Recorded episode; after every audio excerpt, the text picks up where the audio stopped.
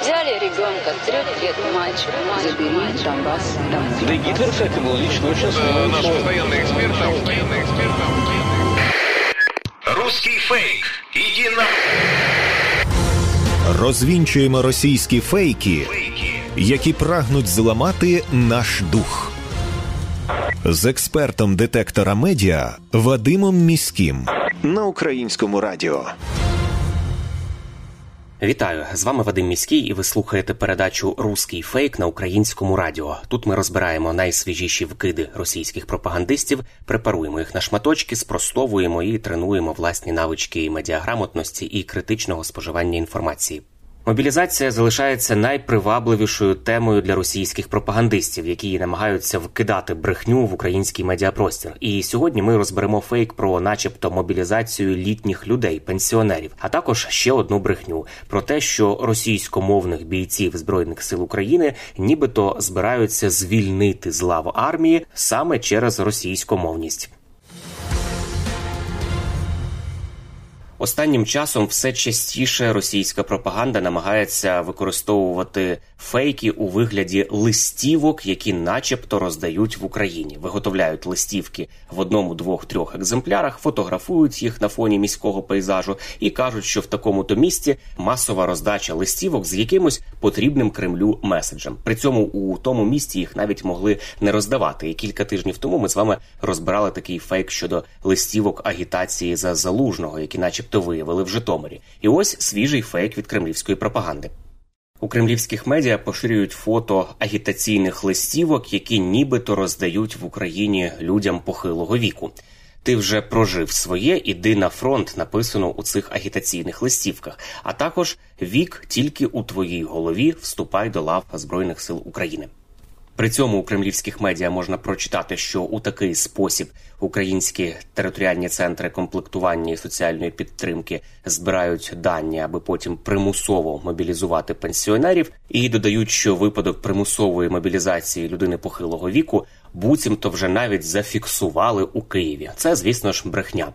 Фактчекери центру протидії дезінформації при Раді національної безпеки та оборони проаналізували ці повідомлення і пояснили, що такі агітки фейкові і їх не могли роздавати представники військоматів або ж інші органи військового управління. Під час загальної мобілізації призвати на службу можуть усіх військовозобов'язаних віком від 18 до 60 років, якщо вони не мають законних підстав для отримання відтермінування або зняття з військового обліку. А згідно з класифікацією Всесвітньої організації охорони здоров'я, літнім вважається вік 60-75 років, старечим 75-90 років. А тих, хто досягнув 90 років і більше, називають довгожителями. Отже, насправді таких офіційних агіток не існує, ніхто мобілізовувати людей поважного віку не збирається, але це не означає, що будь-хто, зокрема і поплічники Кремля, не можуть створити власноруч такі листівки за допомогою фотошопа і згодом зробити навіть новину про, начебто, їх поширення в якихось містах. І саме цей метод ми бачимо, що все частіше використовує російська пропаганда.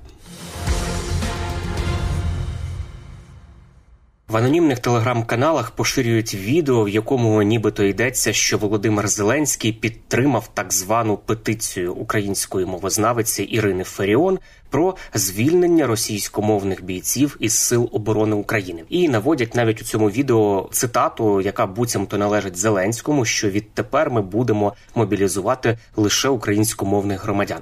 Це брехня. Фахівці проекту VoxCheck проаналізували ці повідомлення і встановили, що на сайті офіційного представництва президента України, на якому розміщують електронні петиції, немає жодної подібної петиції. Також про неї не писали українські медіа. Крім того, цитату, яку приписують Зеленському, аналітикам також не вдалося знайти на своїх сторінках і у соціальних мережах. Ірина Феріон теж не повідомляла про створення такої петиції. Першоджерелом фейкового ролику став TikTok аккаунт, в якому автор системно поширює фейки про мобілізацію, гуманітарну допомогу і навіть створює діпфейки, тобто згенеровані штучним інтелектом відео із українськими політиками. Такий фейк найбільш імовірно поширювався на тлі скандальних заяв Ірини Феріон про російськомовних військовослужбовців, які вона зробила в етері програми Рандеву з Яніною Соколовою. Тоді Феріон сказала, що не може називати російськомовних військових українцями. Адже за її словами, якщо в армії немає дисципліни до вивчення української мови, то це зброд. Тоді уповноважений з прав людини Дмитро Лубінець звернувся до правоохоронців і нацради з питань телебачення і радіомовлення для того, аби перевірити висловлювання Фаріон про російськомовних військових. Згодом, 8 листопада минулого року, Фаріон оприлюднила електронний лист від кримського студента, який підтримував її у позиції щодо важливості вживання української мови серед військових. Фаріон опублікувала листа і при цьому не приховала персональних даних студента. Анонімні та проросійські телеграм-канали подякували мовознавиці за таку надану інформацію, і через декілька днів опублікували відео наслідків. Хлопець на цьому відео підтверджував, що він надіслав листа мовознавиці, і також казав, що нині перебуває у центрі боротьби з екстремізмом, так званому у російському окупаційному міністерстві внутрішніх справ, і з ним уже провели інтелігентну бесіду. Як наслідок, омбудсмен Лубінець звернувся до Служби безпеки України за фактом розголошення конфіденційної інформації. Зараз проти Фаріон відкрито кримінальне провадження за кількома статтями, зокрема порушення рівноправності громадян залежно від їхньої расової, національної, регіональної належності, релігійних переконань інвалідності та за іншими ознаками. Це були головні фейки на сьогодні. Пам'ятайте, що не варто довіряти усьому, що ми бачимо в інтернеті, особливо якщо це анонімні джерела. Від них я взагалі раджу вам відписатися. Натомість надійну інформацію можна завжди знайти у джерелах офіційних, а також на ресурсах суспільного мовлення, українському радіо, телеканалах Перший і Суспільна культура, вебсайті Суспільне новини і у соціальних мережах Суспільного. І не забуваємо, що те, як ми поводимося з інформацією, що ми перевіряємо, що ми одразу ширимо чи переказуємо, усе це може допомогти або завадити ворогу вести інформаційну складову війни.